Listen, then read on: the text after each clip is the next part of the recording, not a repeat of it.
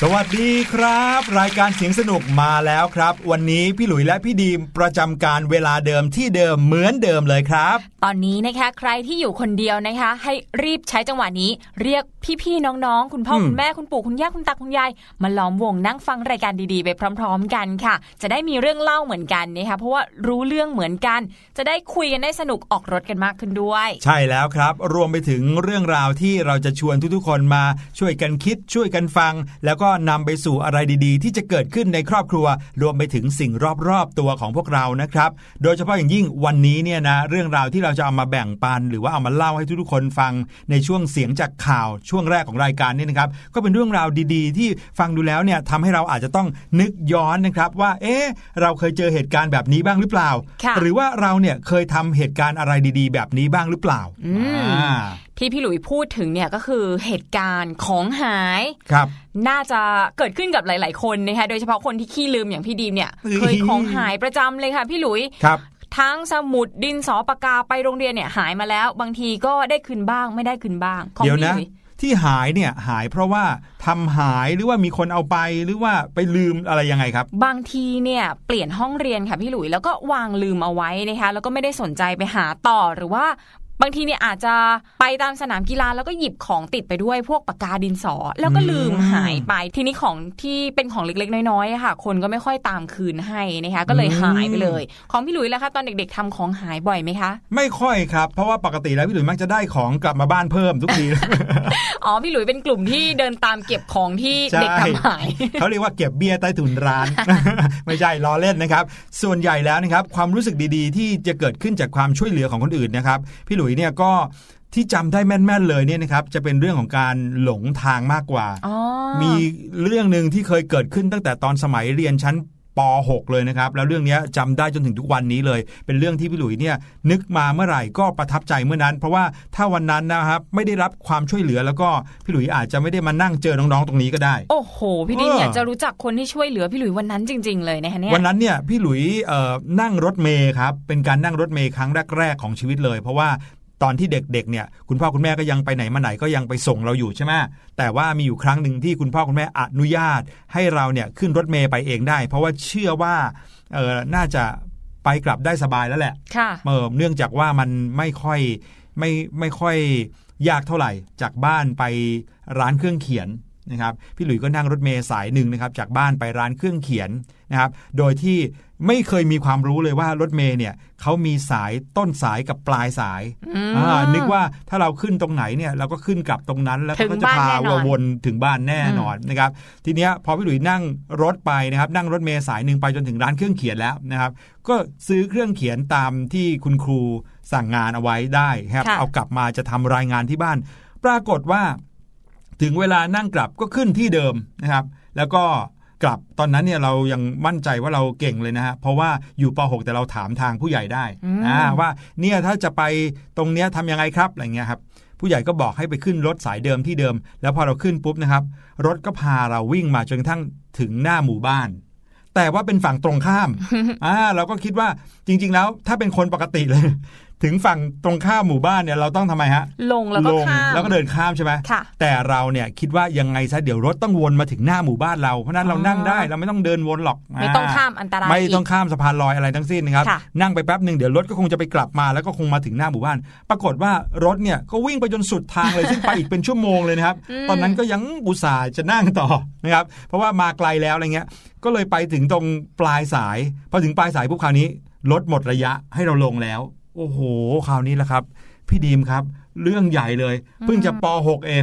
งก็เริ่มที่จะมีน้ำตาแล้วฮะเริ่มที่จะเอ้ยเกิดอะไรขึ้นเนี่ยแล้วทำยังไงเราถึงจะกลับไปได้ฮะคราวนี้เขาก็เลยแนะนำให้พี่หลุยเนี่ยไปถามคุณป้าคนหนึ่งแล้วทีนี้เราก็ไปถามคุณป้าแล้วคุณป้าก็บอกว่าให้เรารอตรงนี้เสร็จแล้วให้เราพอรถมาให้เราขึ้นเลยนะแต่คุณป้าไม่ได้บอกให้เราขึ้นสายเดิมคุณป้าบอกให้เราขึ้นอีกสายนึงซึ่งพอบอกถึงเหมือนกันปรากฏพอขึ้นอีกสายนึงด้วยความที่เราเป็นเด็กครับเราก็ไม่รู้เราก็คิดว่ามันน่าจะตรงไปทางเดิมปรากฏไปทางไหนก็ไม่รู้ยิ่งหลงไปไกลเลยทีนี้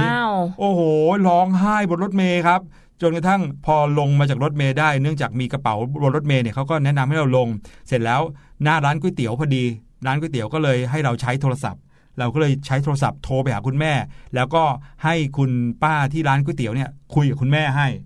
ปรากฏคุณแม่ก็ต้องนั่งรถมอเตอร์ไซค์ครับมารับเราถึงที่เลยซึ่งไกลบ้านมากๆซึ่งแม่ก็แบบไม่ไม่รู้มาได้ยังไงเหมือนกันเพราะว่าพี่หลุยออกจากบ้านตอนประมาณใกล้ๆเที่ยงนะฮะแต่ตอนนั้นเป็นเวลาประมาณเกือบสองทุ่มแล้วว้ายแปดชั่วโมงสุดยอดไปเลยนะครับตอนนั้นเนี่ยเป็นเพราะว่าได้รับความช่วยเหลือจากหลายๆคนรวมไปถึงคุณป้าซึ่งให้เราใช้โทรศัพท์โดยไม่คิดเงินด้วยค่ะแต่บอกทางผิดนะไม่ใช่คุณคุณป้าที่ร้านก๋วยเตี๋ยวอ๋อเออเขาก็เลยแบบว่าทำให้เราเนี่ยจำมาจนถึงทุกวันนี้เลยน้องๆหลายๆคนอาจจะเคยมีประสบการณ์ที่แบบว่าหลงทางอะไรแบบนี้บ้างแต่เชื่อว่าไม่น่าจะมีใครหลงได้เยอะเท่าพี่หลุยคือต้องนึกภาพสมัยก่อนสมัยพี่หลุยเด็กๆเนี่ยยังไม่มีโทรศัพท์มือถือยังไม่มีสมาร์ทโฟนที่สามารถกดหาเบอร์โทรศัพท์หรือว่าโทรหาผู้ปกครองได้ง่ายๆด้วยนะอันนี้ถ้าเกิดเด็กๆหายออกไปจากบ้านนานขนาดนี้คุณพ่อคุณแม่เป็นห่วงมากๆเลยนะคะแน่นอนครับตอนนั้นเขาก็ห่วงพี่หลุยมากเลยอันนั้นอันนั้นเป็นเรื่องของความเมตตานะแล้วก็เป็นเรื่องของน้ำใจที่เรามีให้แก่กันได้นะครับแล้วถ้าเกิดว่าไม่มีน้ำใจในวันนั้นพี่หลุยส์ก็อาจจะไม่รู้หลงไปถึงไหนตอนไหนแล้วก็ไม่รู้ป่านนี้ยังไม่ถึงบ้านเลยอาจจะเจออันตรายก็ได้ใช่ค่ะถ้าป่านนี้ยังไม่ถึงบ้านนี่พี่หลุยส์ก็คงไม่ได้กลับบ้านแล้วค่ะนี่ก็เป็นเรื่องราวนะก่อนที่เราจะไปเข้าสู่ช่วงเสียงจากข่าวซึ่งก็เป็นเรื่องของน้ำใจโดยเฉพาะน้ำใจของคนไทยที่มีให้เพื่อนชาวต่างชาติอืมนั่นแหละครับเป็นเรื่องราวที่น่าประทับใจมากๆแต่ว่าเรื่องราวเนี่ยจะเริ่มขึ้นจากโชคร้ายอะไรนะคะแล้วก็จะไปจบลงยังไงเดี๋ยวรอติดตามกันในช่วงเสียงจากข่าวแต่ว่าเดี๋ยวเราพักฟังเพลงสัก หนึ่งถึงสอง เพลงแล้วเจอกันค่ะ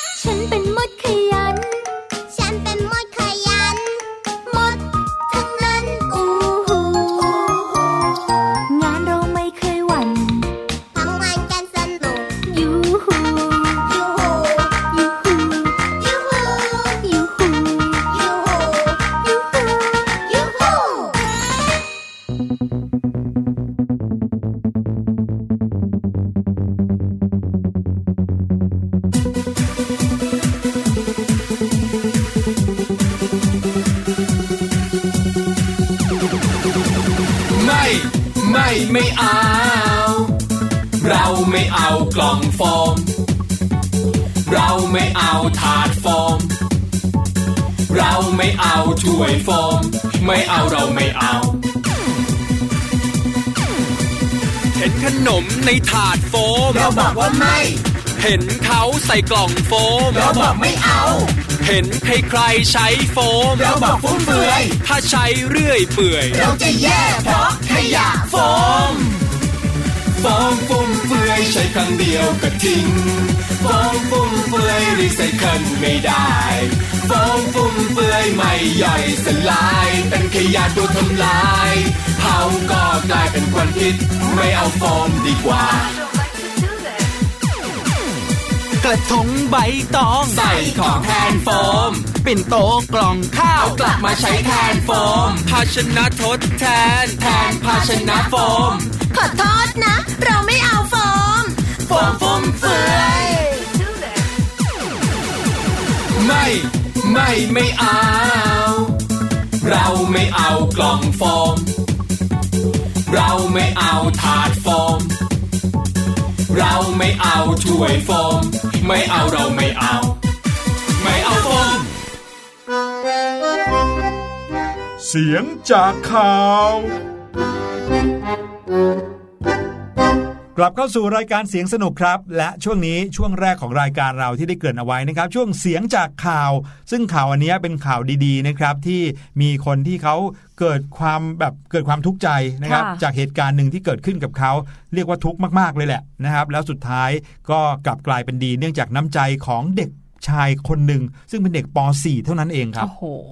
เรื่องราวน่ารักน่ารักนี้นะคะเริ่มต้นจากเรื่องของแม่ลูกชาวลาวค่ะเขากอดกันร้องไห้อยู่ที่รถไฟฟ้า บี ที เอส ค่ะอยู่บนสถานีรถไฟฟ้านะคะเพราะว่าทำกระเป๋าสตางค์หายค่ะพี่หลุยเรื่องนี้นะคะเริ่มต้นจากที่โลกโซเชียลเนี่ยเขาได้แชร์โพสต์เรื่องของสองแม่ลูกชาวลาวค่ะทั้งคู่เนี่ยไปขึ้นรถไฟฟ้า บี ที เอส นะคะแต่ปรากฏว่าเพลินเกินไปค่ะเลยลืมกระเป๋าสตางค์เอาไว้นะคะซึ่งในกระเป๋าสตางค์เนี่ยสำคัญมากเลยมีเงินเดือนทั้งเดือนเลยนะโอ้โหพี่หลุยลองนึกภาพเงินเดือนทั้งเดือนของเราสิอย่างพี่หลุยก็แปดหมื่นบาทงี้เลยโอ้โหสาธุ นอกจากเงินแล้วนะคะยังมีหนังสือเดินทางหรือว่าพาสปอร์ตรวมไปถึงบัตรประชาชนของคนลาวแล้วก็โทรศัพท์มือถือด้วยนะพอกระเป๋าหายไปเนี่ยทั้งคู่สองแม่ลูกก็ไม่รู้จะทำยังไงค่ะและยืนกอดกันร้องไห้อยู่ที่สถานีรถไฟฟ้านะคะภาพนี้ก็มีคนถ่ายเอาไว้ได้แล้วก็แชร์ลงโลกโซเชียลค่ะซึ่งต่อมานะคะแฟนเพจรถไฟฟ้า บี ที เอส เนี่ยเขาก็เผยข่าวดีมาค่ะบอกว่าเรื่องร้ายเนี่ยยังมีดีนะเพราะด้วยน้ำใจที่งดงามของคนไทยหลายคนในเหตุการณ์ทำให้ในที่สุดนะคะสองคนแม่ลูกก็ได้กระเป๋าสตางค์คืนไปครบถ้วนเลยของในกระเป๋ายังอยู่ครบด้วยนะคะครับซึ่งคุณไฮหลวงวงศาค่ะเป็นคุณแม่ที่อยู่ในภาพก็คือคุณแม่ชาวลาวนี่แหละเธอก็เปิดเผยนะคะเล่าเหตุการณ์ทั้งหมดให้ฟังบอกว่าเธอเนี่ยเป็นแม่บ้านศูนย์อาหารแห่งหนึ่งในกรุงเทพค่ะเงินเดือนเนี่ยไม่ได้มากมายนะคะแต่ว่าก็ได้เจียดเงินให้ลูกสาวเนี่ยมาหาที่เมืองไทยเพราะว่านานทีแม่ลูกจะได้เจอหน้ากันค่ะเธอเนี่ยตั้งใจว่าก่อนจะไปส่งลูกกลับเมืองลาวจะนั่งรถไฟฟ้า บี ที เอส สักครั้งหนึ่งค่ะคือการนั่งรถไฟฟ้า บี ที เอส สำหรับน้องๆบางคนเนี่ยก็เฉยๆไม่ได้ตื่นเต้นอะไรนะคะแต่ว่าสำหรับแม่ลูกคู่นี้นะคะเขาไม่เคยนั่งรถ บี ที เอส เลยทั้งแม่ทั้งลูกเขาก็เลยอยากจะลองนั่งสักครั้งหนึ่งให้เป็นประสบการณ์ในชีวิตค่ะก็ตั้งใจว่าจะนั่งจากสถานีอนุสาวรีย์ชัยไปหาเพื่อนที่สถานีตลาดพลูนะคะในกระเป๋าตอนนั้นเนี่ยเงินเดือนทั้งหมดอยู่ในกระเป๋าค่ะหลังจากนั่ง บี ที เอส แล้วก็ตั้งใจว่าจะพาลูกไปส่งที่เมืองลาวส่งลูกกลับบ้านนะคะทีนี้พอสองแม่ลูกขึ้น บี ที เอส ได้สมใจตอนนั้นก็ยอมรับว่ากังวลนิดนึงแหละเรื่องการเปลี่ยนเส้นทางที่สถานีสยามค่ะอ๋อใช่เพราะว่าถ้าเกิดว่าจะมาจากอนุสาวรีย์ชัยสมรภูมิเนี่ยถ้าจะไปทางฝั่งตลาดพลูก็จะต้องมีการเปลี่ยนขบวนก่อนที่สถานีสยามไปขึ้นอีกขบวนหนึ่งนะแล้วถึงจะไปทางนั้นได้ไม่อย่างนั้นก็จะหลงเลยคราวนี้ไปทางสุขุมวิทเลยค่ะแล้วก็มีสองชั้นเนอะถ้าเกิดคนไม่เคยขึ้นเนี่ยก็จะงงนิดนึงนะคะไม่รู้ว่าจะขึ้นฝั่งไหนแต่ทีนี้พอเข้าไปในขบวนรถสายสีลมได้สำเร็จก็ดีใจค่ะดีใจได้แป๊บเดียวนะคะก็รู้ตัวแล้วว่าเอ๊ะกระเป๋าสตางค์หายไปแล้วค่ะอ้าวแน่นอนอย่างที่บอกไปกระเป๋าสตางค์เนี่ยมีเงินเดือนทั้งหมดของเธอเงินก็หายไปด้วยนะคะตอนนั้นเนี่ยคนเป็นแม่ก็ยอมรับว่าทั้งช็อกทั้งกลัวทั้งตกใจค่ะสองคนแม่ลูกไม่รู้จะทำยังไงก็เลยจุงมือกันออกจากขบวนรถแล้วก็ยืนกอดกันร้องไห้ตอนนั้นจำไม่ได้ด้วยว่ายืนร้องไห้ที่สถานีไหนนะคะแต่ว่ายังไม่ถึงตลาดพลูอย่างที่คิดเอาไว้ค่ะครับแต่ว่าตอนนั้นเองนะคะจู่ๆก็มีคนใจดีค่ะชื่อว่าคุณกบคุณกบเนี่ยก็เข้ามาสอบถามว่าเอ๊ะสองแม่ลูกมีปัญหาอะไรคะทำไมถึงมายืนกอดกันร้องไห้หลังจากนั้นนะคะคุณกบก็พาสองแม่ลูกไปแจ้งของหายกับเจ้าหน้าที่สถานี บี ที เอส ทันทีเลยพอแจ้งแล้วเนี่ยเจ้าหน้าที่กับคุณกบก็ควักเงินให้กับสองแม่ลูกนะคะคนละหนึ่งร้อยบาทตอนนั้นทั้งคู่ก็เลยมีเงินติดตัวสองร้อยบาทนะคะอืมครับแต่ว่ายังไงก็ยังสู้เงิน แปดพัน บาทที่หายไปหมดแล้วไม่ได้นะคะสองร้อยบาทกับ แปดพัน บาทค่ามันก็ต่างกันเหลือเกินนะคะและเพื่อนเธอเนี่ยยังบอกด้วยนะว่าโอกาสได้คืนเนี่ยมีแค่ หนึ่งเปอร์เซ็นต์ เท่านั้นเองทีนี้เธอก็เลยยิ่งร้องไห้หนักเข้าไปอีกค่ะแต่ว่าเจ้าหน้าที่ บี ที เอส ค่ะปลอบใจบอกเอาไว้ว่ายังมีโอกาสได้คืนนะเพราะว่าของหายใน บี ที เอส ถ้าเป็นของเราเนี่ยยังไงก็ได้คืนคืนนั้นนะคะเธอก็ไปนอนบ้านเพื่อนเป็นการชั่วคราวแต่ว่าคุณกบเนี่ยก็ยังไม่หยุดการติดต่อนะคะเธอยังคงติดต่อมาด้วยความเป็นห่วงก็โทรศัพท์มาถามไทยว่าคุณไฮมีเงินพอใช้หรือเปล่าเธอเนี่ยอยากจะเอาเงินไปช่วยคุณไฮสัก สองถึงสาม พันบาทจะได้มีเงินไปส่งลูกที่เมืองลาวแต่ว่าคุณไฮก็ไม่กล้ารับไว้เพราะว่าความเกรงใจนะคะ นอนหลับไปหนึ่งคืนค่ะเช้าวันต่อมาปรากฏว่ามีข่าวดีเกิดขึ้นจริงๆค่ะพี่หลุยเจ้าหน้าที่ บี ที เอส โทรมานะคะบอกคุณหายว่าเจอกระเป๋าสตางค์แล้วค่ะเพราะว่ามีพลเมืองดีเป็นเด็กนักเรียนชายชั้นป.สี่ เป็นคนพบอุ๊ยน่ารักมากหลังจากนั้นนะคะน้องป.สี่ เนี่ยก็นำกระเป๋าสตางค์ไปมอบให้เจ้าหน้าที่ บี ที เอส สถานีเคหะเก็บเอาไว้ให้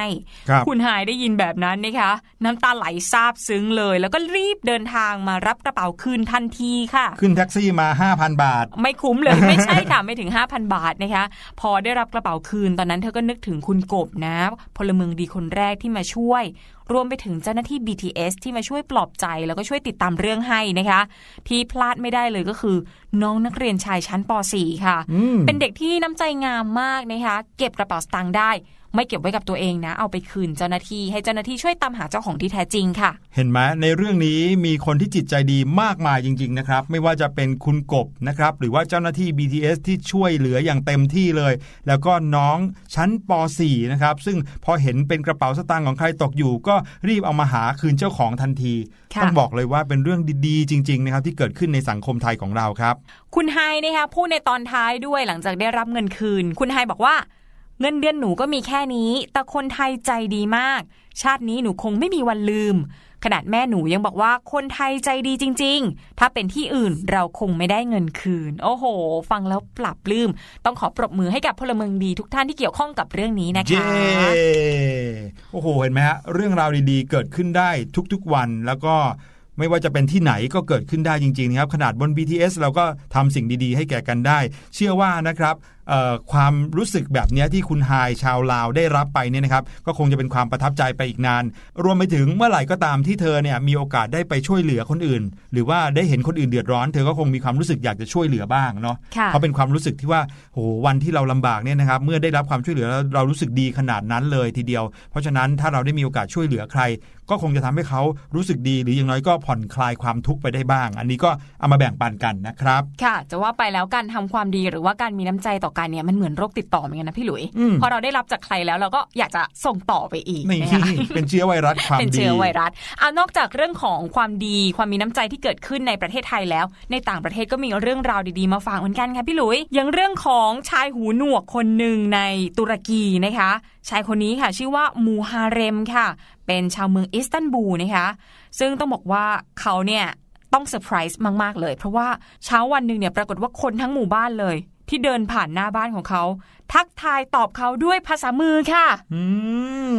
ลองคิดดูสิว่าคนที่เขาหูหนวกนะคะเขาต้องสื่อสารด้วยการใช้ภาษามือสำหรับบางคนที่เขาไม่ได้เรียนภาษามือมาอย่างพี่ดิมเนี่ยไม่รู้ภาษามือเลย hmm. ถ้าเกิดว่ามีคนมาส่งภาษามือด้วยเนี่ยพี่ดิมก็ตอบไม่ได้เหมือนกันนะใช่แล้วดันทำให้เขาเนี่ยมีคนคุยด้วยน้อยมากเลยนะใช่ค่ะใครก็ตามแต่ที่ใช้ภาษามือเขาก็ต้องสื่อสารกับคนที่ใช้ภาษามือด้วยกันเท่านั้นถึงจะคุยกันรู้เรื่องพี่หลุยเนี่ยเคยไปเดินตามห้างสรรพสินค้านะครับก็เห็นคนที่เขาใช้ภาษามือคุยกันเนี่ยก็คุยกันอย่างออกรถออกชาติเลยนะการทำมือโหทำมืออย่างจริงจังหน้าตาเนี่ยบอกออกมาได้แบบโหกำลังแบบคุยกันอย่างสนุกเลยแหละนะครับเพียงแต่ว่าไม่มีเสียงเล็ดลอดออกมาเท่านั้นเองเพราะว่าเขาใช้ภาษามือกันอย่างจริงจังแต่นั่นก็หมายความว่าในที่ที่คนอยู่เยอะแยะอาจจะมีคนใช้ภาษามือเป็นแค่คนเดียวสองคนเขาก็จะคุยกันได้แค่นั้นใช่แล้วล่ะค่ะซึ่งเรื่องราวดีๆนี้นะคะเริ่มต้นจากบริษัทโฆษณาที่ชื่อว่า Leo Burnett และทีมงานค่ะเขาใช้เวลานานนับเดือนเลยนะคะในการติดตั้งกล้องและสอนให้ผู้คนทั้งหมู่บ้านแห่งหนึ่งในอิสตันบูลเนี่ยเรียนรู้ภาษามือค่ะโอ้โหการสอนภาษามือคนคนเดียวเนี่ยก็ว่ายากแล้วนะพี่หลุยอันนี้สอนทั้งหมู่บ้านเลยนะคะนอกจากนี้ยังมีการติดตั้งกล้องซ่อนเอาไว้ทั่วหมู่บ้านเลยเพื่อบันทึกเทปเวลาที่ทุกคนเนี่ยสื่อสารกับมูฮาเร็มเป็นภาษามือด้วยค่ะอ๋อคือตั้งใจทำให้ผู้ชายคนนี้เนี่ยรู้สึกดีเลยนะฮะใช่ค่ะแต่ว่าเก็บไว้เป็นความลับนะไม่บอกเขานะคะแล้ววันที่มูฮาเร็มต้องจดจำไปตลอดชีวิตก็เกิดขึ้นค่ะเช้าวันนั้นนะคะเขาเดินออกจากบ้านมาพร้อมกับพี่สาวตามปกติค่ะพี่สาวเนี่ยบอกเขาว่าจะไปซื้อของที่ในเมืองนะตอนนั้นเนี่ยมูฮาเร็มก็เริ่มรู้สึกแปลกใจแล้วค่ะพี่หลุยเพราะว่าตอนที่เดินไปตลาดนะคะก็มีคนเดินผ่านเขากับพี่สาวแล้วคนเหล่านั้นก็ทักทายเขาด้วยภาษามือค่ะซึ่งเป็นเรื่องที่ไม่น่าจะเกิดขึ้นบ่อยในชีวิตเขานะคะใช่แล้วอยู่ดีๆจะรู้ได้ยังไงว่าเขาว่าคือคนที่ใช้ภาษามือใช่ไหมใช่ใช่เพราะว่าผ่านเข้ามาก็ทำมือแบบสวัสดีอะไรเงี้ยคนหูหนวกเนี่ยไม่ได้เหมือนคนพิการแขนขาขาดนะถ้าเกิดเขาไม่ได้พูดหรือเขาไม่ได้ทำภาษามือเราก็ไม่รู้ว่าเขาหูหนวกหรือเปล่าด้วยนะครับพอไปถึงร้านขนมปังแห่ง ห่งหนึ่งค่ะปรากฏว่าคนขายขนมเบเกอรี่ก็พูดคุยกับเขาด้วยภาษามือด้วยนะแล้วก็หันไปพูดกับพี่สาวของเขาตามปกติคือพอพูดกับพี่สาวเขาก็ออกเสียงทางปากปกติเลยส่วนลูกค้าในร้านเบเกอรี่นะคะที่เดินผ่านเขาไปเข้าห้องน้ำก็ขอทางเขาเป็นภาษามือด้วยโอ้สุดยอดเลยพอออกจากร้านเบเกอรี่นะคะทีนี้มีผู้ชายคนหนึ่งทำส้มหล่นค่ะครับพอคุณมูฮาเร็มเห็นเข้าก็เลยไปช่วยเก็บผู้ชายคนนี้ก็เลยให้แอปเปิลเป็นการขอบคุณโดยใช้ภาษามือในการสื่อสารเหมือนกันโอ้โหเซอร์ไพรส์หนักเข้าไปอีกคนแล้วเนี่ยตอนนั้นนะคะมูฮาเร็มเนี่ยเริ่มประหลาดใจว่าทำไมคนถึงใช้ภาษามือกับเขาเหมือนกันหมดแม้กระทั่งคนขับรถแท็กซี่ก็ทักทายแล้วก็คุยกับเขาระหว่างทางที่เขาโดยสารไปด้วยแต่ว่าไม่ได้ปล่อยพวงมาลัยแล้วหันมาพูด แค่ทักทายก่อนนะคะแต่ว่าพอคนขับแท็กซี่จะพูดกับพี่สาวของมูฮาเร็มเขาก็ใช้ภาษาพูดตามปกติครับตอนนั้นนะคะมูฮาเร็มเริ่มจะงงมากๆแล้วแต่ว่าพี่สาวของเขาเนี่ยรู้ดีว่าเกิดอะไรขึ้นนะคะสาเหตุที่มูฮาเร็มเขางงเนี่ยก็เพราะปกติแล้วเนี่ยไม่เจอคนที่รู้ภาษามือเลยถ้าเกิดไม่ใช่คนหูหนวกด้วยกันครับนี่ที่เซอร์ไพรส์อีกอย่างหนึ่งนะคะพี่หลุยแม้แต่ป้ายโฆษณาเคลื่อนไหวที่ป้ายรถเมล์ก็ยังใช้ภาษามือด้วยโอ้ดีจังเลยเหมือนเป็นจอโทรทัศน์ที่แบบว่าโฆษณาอยู่อย่างเงี้ยนะฮะใช่ค่ะก็โฆษณาเป็นภาษามืออืมเมื่อพวกเขาก็คือมูฮาเร็มกับพี่สาวนะคะเดินทางไปถึงใจกลางเมืองทีนี้ล่ะทีมงานก็เตรียมพร้อมทุกอย่างเอาไว้แล้วมูฮาเร็มเนี่ยถูกรุมล้อมด้วยผู้คนที่ใช้ภาษามือค่ะ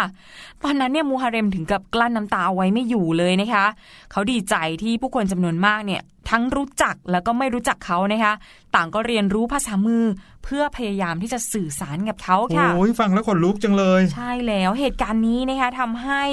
ผู้คนที่ได้รู้ข่าวเนี่ยทราบถึงความสำคัญในการทลายกำแพงในการสื่อสารซึ่งถือว่ามีค่ามากสำหรับผู้ที่ต้องเผชิญกับกำแพงในการสื่อสารนี้ทุกวันค่ะใช่อย่างมูฮาเร็มเนี่ยนะเขาอาจจะรู้สึกว่าอยากจะพูดคุยกับคนเยอะแยะเลยบางทีก็อยากจะช่วยเหลือคนนู้นคนนี้ได้บ้างเหมือนกันนะครับเพียงแต่ว่าเขาอาจจะรู้สึกยากลำบากในการที่จะสื่อสารกับใครก็ตามในสังคมเนื่องจากว่าทุกคนไม่มีใครใช้ภาษาเดียวกับเขานะแต่นี่กลายเป็นว่าทุกคนในสังคมเนี่ยกลับพยายามที่จะสื่อสารกับเขาพี่ดีมลองนึกถึงตัวพี่ดีมเองก็ได้หรือว่าพี่หลุยเองเนี่ยนะครับหรือน้องๆที่ฟังอยู่ตอนนี้เองคุณพ่อคุณแม่เองก็ตามแต่นะครับการที่เริ่มเรียนภาษามือเนี่ยคงไม่ใช่เรื่องง่ายแน่นอนแต่นี่ก็พยายามที่จะเรียนอย่างน้อยที่สุดให้รู้บางประโยคเพื่อที่จะได้สื่อสารในสิ่งที่เกี่ยวข้องกับคนที่เขาใช้ภาษามือเป็นปกตินะครับเป็นเรื่องของน้ำใจนะที่ต้องบอกเลยนะว่าถ้าไม่รักกันจริงไม่มีใครทำแบบนี้เลยนะเนี่ยและทั้งหมู่บ้านเลยนะพร้อมใจกันเรียนภาษามือน่ารักจังเลยอ่ะหวังว่าทุกวันนี้นะคะคนทั้งหมู่บ้านก็ยังใช้ภาษามือทักทายกับคุณมูฮาเร็มอยู่นะคะใช่อันนี้ก็เป็นเรื่องราวดีๆสองเรื่องติดกันที่เรานำมาฝากกันในช่วงเสียงจากข่าวนะคะเอาล่ะเดี๋ยวเราจะพักกันอีกครู่นึงค่ะช่วงหน้านะคะไปฟังกันว่าช่วง Voice Story มีเรื่องราวมีนิทานอะไรมาฝากน้องๆกันค่ะ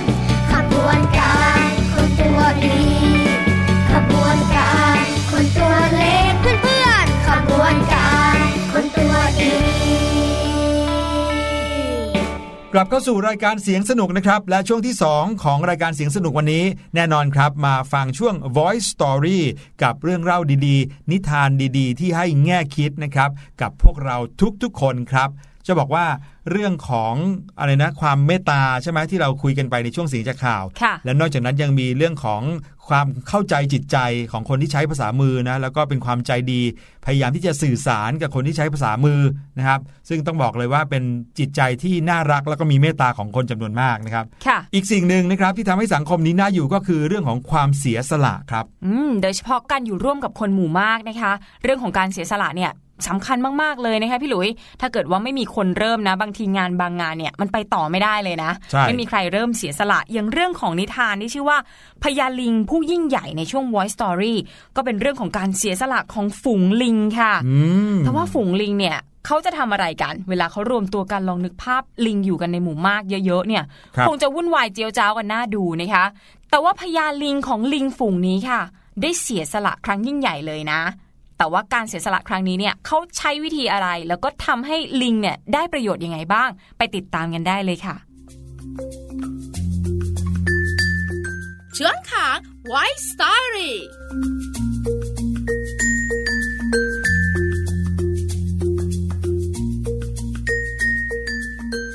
สวัสดีค่ะน้องๆช่วงเวลาของ Voice Story เริ่มต้นขึ้นแล้วค่ะวันนี้นำเสนอเรื่องพญาลิงผู้ยิ่งใหญ่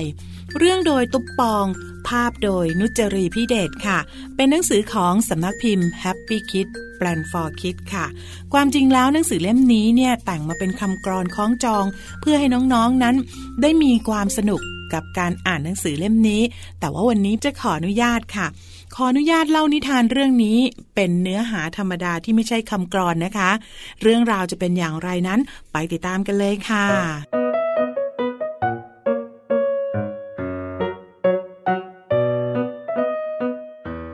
ครั้งหนึ่งนานมาแล้วที่ทุ่งกว้างกลางป่าหญ้าครึ้มสีเขียวเต็มไปหมดแม่น้ำลำธารไหลผ่านแล้วก็มีต้นมะม่วงใหญ่กิ่งใบมากมายทีเดียวและลูกของมะม่วงนั้นก็โตใหญ่มีสีเรื่อๆช่ำๆเหลืองส้มอมเขียวบรรดาลิงเฮลโลกันกวักไกว่มาพิงมาพักแล้วก็เฟี้ยวฟ้าวจ้าวเจี้ยวกันทีเดียวพากันมากินมะม่วงแต่ว่ามะม่วงก็ไม่ล่วงไม่หล่นสักลูกเดียวแล้ววันหนึ่งเมื่อถึงภัยมาก็รอดหูรอดตาไปได้หนึ่งลูกมะม่วงงอมงอมหอมจัดหล่นลงมาตรงหน้าของเจ้าป่าพอเจ้าป่าเห็นก็ตะปบมาแล้วก็เคี้ยวแบบอร่อยอร่อยหอมหอมหวานหวานอมเปรี้ยวและหลังจากนั้นเจ้าป่าสิงโตก็นอนเฝ้าที่โคนต้นมะม่วงใครทักใครท้วงก็ไม่ฟังท่าเดียวทางด้านลิงจ๋อตาค้างคอตกเหงื่อเนี่ยเปียกโซกตัวสั่นหน้าเซียวทีเดียวเมื่อเห็นเจ้าป่าเฝ้าอยู่แบบนั้นพวกบรรดาลิงทั้งหลายก็กลัวกันตัวสั่นงันงกค่ะแล้วก็นำความไปบอกกับพญาลิงแล้วก็เล่าตามความจริงที่ได้เห็นแล้วก็คิดว่าถ้าขืนอยู่ตรงนั้นต่อไปคงตายแน่ๆเจ้าป่าอาจจะมากัดพวกลิงได้พวกลิงก็ลุกลี้ลุกลนหน้าตื่นคอตกงันงกห่อเหี่ยวกันทีเดียวทันใดนั้นเองพญาลิงตัวเก่งก็คิดแวบแป๊บเดียวต้องให้ลิงทั้งหมดนั้นข้ามแม่น้ำไปและหลังจากนั้นพญาลิงก็บอกว่าให้น้องๆพี่ๆอย่ารอช้ารีบข้ามฝั่งไปทุกตัวนั้นเงียบชีหยุดฟังพญาลิงต่อจากนั้นพญาลิงก็นำหน้าไปแล้วก็โยนตัวเกาะเถาวัลย์พันเลี้ยวข้ามมาจนถึงสุดกิ่งหมู่มวลลิงก็ต้องห่อเหี่ยวเพราะว่าไต่ต่อไปไม่ได้ขาดอีกนิดเดียวเท่านั้นเองทำยังไงดีพญาลิงจึงตัดสินใจกระโดดยื่นมือไปเกาะเกี่ยวคว้าหมับจับสายเถาวัลย์สองมือก็เกาะมั่นให้แน่นเหนียวเข้าไว้เพื่อเชื่อมผ่านระหว่างสองฝั่งต้นไม้พญาลิงก็ดุดันทันทีบอกให้พวกลิงทั้งหมดเนี่ยข้ามไปเดี๋ยวนี้ให้รีบข้ามก่อนที่เจ้าป่าจะตื่นการที่บรรดาลิงทั้งหลายใช้ตัวพญาลิงเป็นตัวเชื่อมระหว่างเถาวัลย์สองอันนั้นพญาลิงได้บอกกับทั้งหมดว่าข้าเจ็บนิดเดียว ข้ามไปเถอะบางตัวก็ช้าแต่ว่ามันหวาดเสียวทีเดียวนะไต่ทีละตัวไต่ไต่จนตัวสุดท้ายตัวนี้ร้ายกาจแก่นเสี้ยวเพราะว่าด้วยความโกรธพญาลิงมาก่อนหน้านี้ขัดอกขัดใจไม่ให้มันหนีไปเที่ยวเจ้าลิงตัวสุดท้ายจึงกระโดดบนตัวพรักๆของพญาลิงพญาลิงกระอักบิดตัวเป็นเกลียวพอเจ้าลิงตัวนี้กระโดดกระหน่ำน้ำใจแล้วพญาลิงตัวใหญ่ก็หมดเรี่ยวหมดแรงสุดท้ายพญาลิงก็ตกลงมาจากเถาวัลย์เจ้าป่าก็รีบไปหาพญาลิงแล้วก็บอกพญาลิงว่าเจ้าคือผู้เสียสละข้าขอคารวะท่านเป็นผู้เด็ดเดี่ยวมากเจ้าป่ากอดลิงแนบอกน้ำตาไหลตกถอดเล็บถอดเขี้ยวพญาลิงทนเจ็บไม่ไหวก็ฟุบแล้วก็ม้อยพลอยไปด้วยใจที่เด็ดเดี่ยวน้องๆค่ะพญาลิงผู้นี้เป็นพญาลิงที่ยิ่งใหญ่จริงๆนะคะเสียสละให้กับผู้อื่นในขณะเดียวกันเจ้าป่าสิงโตก็ยอมรับนับถือพญาลิงว่าเป็นผู้เสียสละค่ะกลับมาติดตามกันได้ใหม่ในครั้งต่อไปลาไปก่อนสวัสดีค่ะ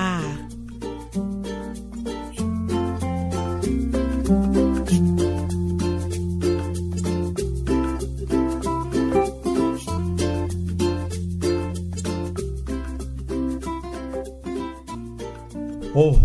นิทานเรื่องนี้ทำไมฟังแล้วเหมือนแบบเป็นภาพยนตร์เรื่องแบบใหญ่ๆยาวๆเลยนะนั่นน่ะสิเหมือนมหากาพย์อย่างนั้นเลยใช่ครับเรื่องนี้เนี่ยถ้าเกิดว่าพี่หลุยส์จำไม่ผิดน่าจะเป็นหนึ่งในทศชาตินะครับหรือว่าสิบชาติของพระพุทธเจ้าก่อนที่จะมาประสูติเป็นพระพุทธเจ้าในในชาติสุดท้ายนะครับที่เป็นเจ้าชายสิทธัตถะแต่ว่าสิบชาติก่อนหน้านั้นเนี่ยจะเป็นวรรณคดีที่ชื่อว่าทศชาตินี้ก็เป็นหนึ่งเรื่องนะครับก็คือเรื่องที่พญาลิงได้เสียสละอย่างยิ่งใหญ่ให้กับลิงที่อยู่ในฝูงนะครับแต่ก็ยังอุตส่าห์มีลิงเกเรที่มาทำให้พญาลิงนี่ต้องเรียกได้ว่าเจ็บปวดสุดๆเลย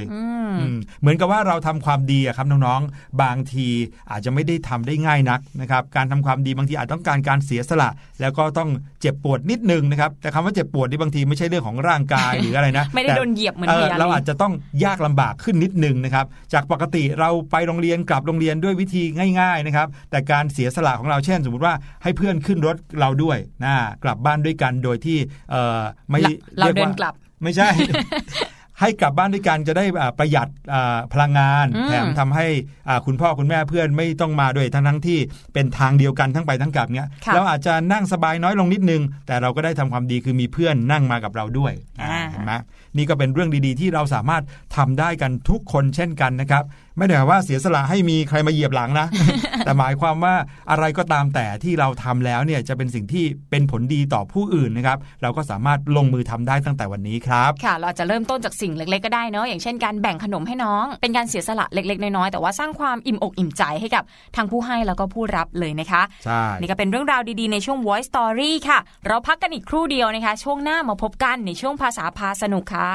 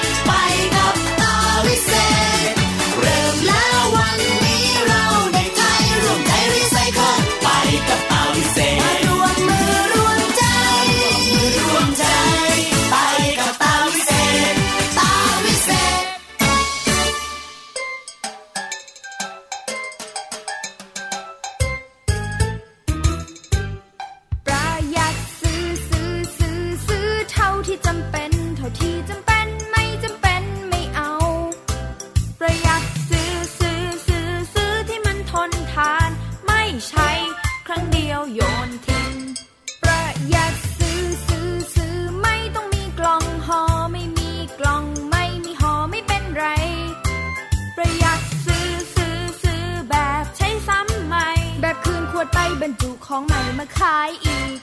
ประหยัดซื้อซื้อซื้อซื้อให้พอดีทานทานให้หมดจานไม่เหลือทิ้งเป็นขยะและที่สำคัญต้องบอกว่าไม่ทันทีอยากซื้อขนมทานนี้แต่ขอโทษทีซื้อไม่ได้เพราะคุณใช้ทานโฟมประหยัดซื้อซื้อซื้อประหยัดกันให้ขึ้นใจประหยัดเอาไว้ก่อนจะไม่มีให้ประหยัดประหยัดซื้อซื้อซื้อประหยัดกันให้ขึ้นใจประหยัดเอาไว้ก่อนจะไม่มีให้ประหยัดประหยัดซื้อประหยัดกันให้ขึ้นใจประหยัดเอาไว้ก่อนจะไม่มีให้ประหยัดภาษาพาสนุกกลับเข้าสู่ช่วงสุดท้ายของรายการเสียงสนุกในวันนี้แล้วล่ะครับช่วงนี้ก็คือช่วงที่เราจะสลับสับเปลี่ยนหมุนเวียนกันไปเรื่อยๆนะครับวันจันทร์ถึงวันศุกร์มีสัปดาห์ละห้าเทปเนี่ยเราจะได้สลับกันไปแล้วแต่ว่าวันไหนจะเป็นเรื่องราวของการเรียนรู้วิชาอะไรอ่าวันนี้เกี่ยวข้องกับภาษานะครับซึ่งก็อย่างที่บอกครับในช่วงภาษาพาสนุกนั้นไม่ได้มีแต่ภาษาไทยหรือไม่ได้มีแต่ภาษาอังกฤษนะครับบางครั้งก็จะมีเรื่องราวของภาษาอาเซียนแล้วก็ความรู้ความเข้าใจเกี่ยวกับภาษาต่างๆบางทีที่มาของคำคำหนึ่งอ่ะเชื่อไหมครับว่าเป็นคำที่เราสามารถพูดแล้วเข้าใจกันหมดได้ทุกประเทศเลยโอ้โหมีคำคำนั้นด้วยเหรอคะเข้าใจกันหมดทุกประเทศเลยอ่ะใช่ครับพี่หลุยเชื่อนะมีคำคำหนึ่งเช่นคำว่าแม่หรือคำว่ามาม่าอ๋ออ๋อใช่ใช่เหมือนเป็นเสียงแรกที่เด็กๆออกเสียงได้เหมือนกันหมดนะคะตัวมะอย่างนั้นนะใช่ถึงแม้ว่าภาษาที่เรียกว่าแม่เนี่ยต่างภาษากันก็จะเป็นคนละคำกันแต่ว่าพี่หลุยว่าถ้าเปล่งเสียงออกมาเนี่ยคนต้องเชื่อแน่ว่าเป็นคำคำนี้อะไรเงี้ยครับอย่างภาษาอังกฤษก็ใช้คำว่า mother ใช่ไหมถ้าเกิดว่าเป็นภาษาจีนก็มาม่าหรือภาษาไทยก็แม่เนี่ยซึ่งเป็นตัว M หรือว่าเป็นตัวมอม้าแบบนี้ก็จะทำให้คนเข้าใจได้ตรงกันพี่หลุยว่าน่าจะเป็นเพราะว่ามาจากรากคำศัพท์คำเดียวกันนั่นเองค่ะอีกคำหนึ่งที่พี่ดีมงงมากเลยว่าเหมือนกันได้ยังไงคือคำว่าไฟไฟไฟในบ้านเราเนี่ยปกติภาษาไทยมักจะคล้องกับบาลีสันสกฤตใช่ไหมคะแต่ว่าในภาษาอังกฤษไฟก็ไฟเหมือนกันก็ใช้คำว่าไฟเหมือนกันแปลกดีเหมือนกันนะนี่ก็เป็นความสนุกสนานในการเรียนรู้เรื่องภาษาซึ่งวันนี้ในช่วงภาษาพาสนุกของเราก็สนุกไม่แพ้กันนะถึงจะไม่ใช่เรื่องคำเหมือนแบบนี้นะคะครับจะพาน้องๆมารู้จักกับสิ่งที่เรียกว่าสุภาษิตคำพังเพยอ่าเอ๊ะอะไรสุภาษิตอะไรคำพังเพยอะไรยังมีคำว่าสำนวนไทยอีกนะโอ้โหยุ่งกันไปหมดเลยนะเยอะแยะไปเลยนะครับวันนี้ก็เลยจะมาจำแนกเอาให้ชัดเจนกันหน่อยนะครับแต่บางครั้งต้องบอกน้องๆก่อนว่ามันไม่ได้จำแนกกันเป๊ะๆนะฮะคำว่าสุภาษิตเนี่ยก็คือคำในภาษาไทยที่ใช้ในการสื่อสารเชิงเปรียบเทียบครับหรือที่เราเรียกว่าอุปมาอุปไมยเมื่อไหร่ก็ตามที่น้องๆได้ยินคำว่าอุปมาอุปไมยนั้นอ่ะหมายถึงการเปรียบเทียบครับมักจะมีความหมายในการตักเตือนหรือว่าสั่งสอนหรือให้ข้อคิดในทางบวกมีความหมายที่ดีคำสุภาษิตเนี่ยมักจะแต่งให้คล้องจองกันเพื่อที่จะฟังแล้วระลื่นชื่นหูหรือว่าบางทีอาจจะจำง่ายนะครับแล้วก็เกิดการใช้งานได้บ่อยคำสุภาษิตเนี่ยจะมาในรูปแบบของสำนวนโวหารครับหรือว่าเป็นคำพังเพยเนี่ยเห็นไหมเป็นคำที่เราเริ่มจะคุ้นเคยละเมื่อฟังแล้วบางครั้งก็มักจะไม่ค่อยได้ความหมายในตัวของมันเองสักเท่าไหร่นักหรือต้องแปลความหมายไปอีกนะครับแต่ต้องนำไปประกอบกับเหตุการณ์หรือว่าตัวบุคคลถึงจะได้ความหมายที่เป็นคติเตือนใจคำสุภาษิตเนี่ยนะครับมีอยู่ด้วยกันสองประเภทครับน้องๆก็คือหนึ่งคำสุภาษิตที่ฟังแล้วเข้าใจได้ทันทีเลยโดยที่ไม่ต้องแปลความให้เข้าใจให้เข้ากับสถานการณ์นั้นๆเช่นถ้าเกิดพี่หลุยบอกว่าทำดีได้ดีทำชั่วได้ชั่วอ่าเข้าใจเลยฟังรู้เลยนะครับเออความทำดีได้ดีทำชั่วได้ชั่วนะครับส่วนอีกแบบนึงก็คือคำสุภาษิตที่ฟังแล้วยังไม่เข้าใจในทันทีครับต้องมีการแปลความหมายของมันก่อนนะครับให้เข้ากับสถานการณ์ต่างๆถึงจะทราบถึงความหมายแล้วก็แนวคำสอนของสุภาษิตนั้นๆอ่าเช่นคำว่าหัวล้านได้หวีตาบอดได้แว่น อ, อย่างเงี้ยเราก็จะงงว่าเอ๊ะหัวล้านได้หวีแล้วยังไงตาบอดได้แว่นแล้วทำไม อ, อะไรอย่างเงี้ยนะครับ ต้องมีการมาแปลซะก่อนอันนี้ก็คือคำว่าสุภาษิตส่วนสำนวนนะคะเป็นคำที่พูดออกมาในลักษณะเปรียบเทียบแล้วก็จะฟังไม่เข้าใจในทันทีค่ะก็ต้องแปลความหมายก่อนเหมือนกันเช่นเดียวกับรูปแบบที่สองของคำสุภาษิตนั่นเองนะคะก็คือฟังแล้วครั้งแรกได้ยินปุ๊บจะงงๆนิดหนึ่งนะคะแบบมีการ คำคำนี้เรียกว่าสำนวนสำนวนก็คือว่าเป็นคำที่ใช้พูดกันนะครับเพื่อที่จะเปรียบเทียบเรื่องนี้นะครับส่วนอีกอย่างคือคำพังเพยนะคะก็เป็นคำพูดที่ออกมาโดยที่ไม่ได้ตั้งใจว่าจะสั่งสอนอะไรออกแนวพูดเปรียบเทียบว่าสถานการณ์นี้เป็นยังไงซะมากกว่าค่ะแต่ว่าคำพังเพยส่วนใหญ่ก็มักจะแฝงคติเตือนใจที่สามารถนำไปปฏิบัติใช้ได้เหมือนกันนะคะอืมครับผม นอกจากนี้ยังมีอีกค่ะนั่นก็คือคำคมบาดกริบเลยนะคะเออคำคมอันนี้เนี่ยก็จะบอกว่ามีความแตกต่างกันกับพวกสุภาษิตคำพังเพยนะเพราะว่าสุภาษิตคำพังเพยเนี่ยพูดมาเนี่ยเรามักจะแบบเออรู้รู้เลยว่าใช่ใช่ไหมแต่พอเป็นคำคมปุ๊บบางครั้งมันอาจจะฟังดูแล้วไม่ได้เปรียบเทียบอะไรหรือเปรียบเทียบนั่นแหละแต่มันฟังดูแล้วโอ้โหคิดได้ยังไงเนี่ยใช่ค่ะก็เป็นถ้อยคำสำนวนที่ใช้ในปัจจุบันทันด่วนส่วนมากก็เป็นถ้อยคำที่หลักแหลมฟังแล้วต้องยกนิ้วหรือว่ากดไลค์ให้นะผู้ที่คิดคำคมต่างๆออกมาก็มักจะเป็นผู้ที่ฉลาดปราดเปรื่องเป็นนักปราชญ์อย่างเช่นคำคมของขงเบ้งนั่นเองนะคะพี่หลุยจำอันหนึ่งได้อะไรคะว่ามาเลยอันเนี้ยใช้ในจำไม่ได้ว่าคนที่พูดเนี่ยเป็นประธานาธิบดีเติ้งเสี่ยวผิงของประเทศจีนหรือเปล่าที่พูดว่าแมวเนี่ยจะสีอะไรก็ได้ขอให้จับหนูได้ก็พออ๋อทำเสียงรอด้วยก็เป็นคำคมที่ฟังด้วยโอ้โหคิดได้ไงเนี่ยคมมากนะแล้วก็เปรียบเทียบกับสิ่งของใกล้ตัวกับสัตว์ใกล้ตัวอย่างแมวด้วยนะครับอีกอย่างนึงคือคำขวัญค่ะคำขวัญเนี่ยเป็นคำที่แต่งมาเพื่ออธิบายพรรณนาให้เข้าใจเกี่ยวกับเหตุการณ์นั้นๆหรือว่ามักจะได้ยินบ่อยๆในช่วงวันสำคัญต่างๆอย่างวันแม่วันพ่อวันครูนะคะก็จะมีการแต่งคำขวัญออกมาวันเด็กนี่เห็นได้ชัดมากมีทุกปีเลยแต่ว่าเอาเข้าจริงๆแล้วเนี่ยอย่างที่พี่หลุยบอกเราก็ไม่สามารถชี้ชัดเจาะจงได้เลยทีเดียวนะคะว่าคำไหนเป็นคำสุภาษิตคำไหนเป็นสำนวนหรือว่าคำพังเพยก็คือแยกยากมากๆค่ะจะเห็นได้ว่าหลายคำเนี่ยถูกรวบรวมอยู่ในทั้งสามประเภทเลยก็ได้นะเพราะว่าคำนิยามหรือว่าคำจำกัดความของคำว่าสุภาษิตสำนวนและคำพังเพยเนี่ยมันยังคลุมเครือกันอยู่ค่ะไม่สามารถชี้ชัดหรือว่าแบ่งแยกลักษณะออกจากกันได้ค่ะก็เลยเรียกคำเหล่านี้เป็นคำกลางๆว่าสำนวนไทยอ้าวที่พูดมาทั้งหมดนี้ คือสำนวนไทยสำนวนไทยนั่นเองนะคะแต่ว่าคำคมกับคำขวัญนั่นนี่แยกชัดนะเอออย่างคำขวัญอย่างเงี้ยครับเหมือนคำขวัญประจำจังหวัดเนี่ยเราก็จะรู้เลยว่าพูดถึงจังหวัดนี้แน่ๆใช่ใช่ไม่มีคำคมประจำจังหวัดคำขวัญประจำจังหวัดกรุงเทพมหานครรู้ไหมไม่รู้อ่ะพี่หลุยรู้ไหมแน่นอนครับเราคนกรุงเทพ กรุงเทพดุจเทพสร้างเป็นศูนย์กลางการปกครองวัดวังงามเรืองรองเมืองหลวงของประเทศไทยแน่อ้าวดิมอ้าวพี่ดิมนึกว่ากรุงเทพมหานครอมรรัตนโกสินทร์นั่นชื่อเต็มครับไม่ใช่นะคะครับผมอันนั้นก็คือสิ่งที่นำมาแบ่งปันกันมายกตัวอย่างกันนิดนึงแล้วกันอะไรที่เราอาจจะเรียกได้ว่าเป็นสำนวนไทยเป็นคำพังเพยหรือสุภาษิตอ่าอันนึงเนี่ยที่พี่หลุยได้ยินมาตั้งแต่เด็กเลยนะครับคือมือไม่พายเอาเท้าราน้ำอ๋อพี่ดิมเนี่ยชอบดูหนังจักรจักรวงวงก็เลยจะนึกภาพอันนี้ออกนะคะความหมายนี้ก็คือไม่ช่วยทำงานและเกะกะขัดขวางทำให้งานเดินไปไม่สะดวกเหมือนกับคนที่นั่งไปในเรือเนี่ยไม่ช่วยพายแล้วนะยังเอาเท้าราน้ำทำให้เรือเนี่ยมันแล่นช้าลงไปอีกค่ะพี่ลุยอ๋อคือคนอื่นเนี่ยเขาเอาพายมาพายจ้วงกันใหญ่เลยแต่เนี่ยไม่ช่วยพายแล้วยังเอาเท้าไปแช่น้ำไว้เพื่อให้เรือไปได้ช้าอีกนี่ก็คือคำพังเพยแบบหนึ่งนะครับอีกอันนึงที่ได้ยินบ่อยๆเลยฮะเข็นครกขึ้นภูเขาอ่าเข็นครกขึ้นภูเขาเนี่ยดูแล้วเป็นสิ่งที่ยากไหมยากสิคะเออคือแค่เดินขึ้นภูเขาเนี่ยมันก็ยากมากแล้วนะพี่หลุยเพราะว่าภูเขานี่ก็คือต้องเดินขึ้นใช่ไหมแล้วก็เอียงเอียงเฉียงเฉียงแต่นี่ยังเข็นครกขึ้นไปด้วยแล้วคำว่าครกในสมัยก่อนไม่ใช่เหมือนครกเล็กๆที่ใช้ตำน้ำพริกในปัจจุบันนะครับเป็นครกขนาดใหญ่เบื้อเริ่มเทิมเลยเอาไว้ตำข้าวครกกระเดื่องอะไรนั่นใช่ไหมที่แบบใหญ่แบบใหญ่เท่าตัวคนนะครับแต่ยังต้องเข็นครกเหล่านั้นเนี่ยขึ้นภูเขาไปด้วยนั่นแน่นอนครับก็ต้องเปรียบเทียบถึงสิ่งที่มันยากลำบากมากๆถ้าเรามองเห็นสิ่งนี้ยากมากๆแต่ทำแล้วจะทำให้เกิดผลดีหรือความสำเร็จได้ในอนาคตเนี่ยเราจะเรียกสิ่งนั้นว่าเป็นการเข็นครกขึ้นภูเขาอ๋อที่มาสำนวนเนี่ยเป็นอย่างนี้นี่เองนะคะอีกอันนึงที่พี่ดิมชอบนกน้อยทำรังแต่พอตัวนี่น่ารักค่ะก็หมายถึงผู้น้อยนะคะทำอะไรก็ต้องดูให้พอสมควรกับฐานะของตัวเองอย่างเช่นถ้าเงินเนี่ยมีไม่มากก็สร้างบ้านหลังย่อมๆก็พอไม่ต้องไปสร้างคฤหาสน์ใหญ่โตให้เป็นภาระหนี้สินกับครอบครัวนะคะก็สามารถใช้ในชีวิตประจำวันสมัยนี้ได้นะคะนกน้อยทำรังแต่พอตัวน้องๆก็ใช้ได้ด้วยใช่อย่างเช่นกล่องดินสออย่างเงี้ย เออเราก็รู้แล้วว่ากล่องดินสอเนี่ยเอาไว้ใช้ในการทำอะไรครับเก็บดินสอหรืออย่างโทรศัพท์มือถือใช้สำหรับทำอะไรฮะโทรศัพท์เออแต่ว่า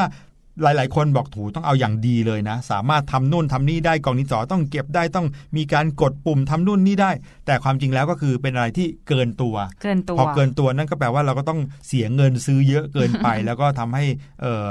ไม่ได้ใช้ประโยชน์ของเขาได้อย่างเต็มที่จริงๆ ค่ะอีกอันหนึ่งที่เป็นสุภาษิตที่มีสัตว์เข้ามาเกี่ยวข้อง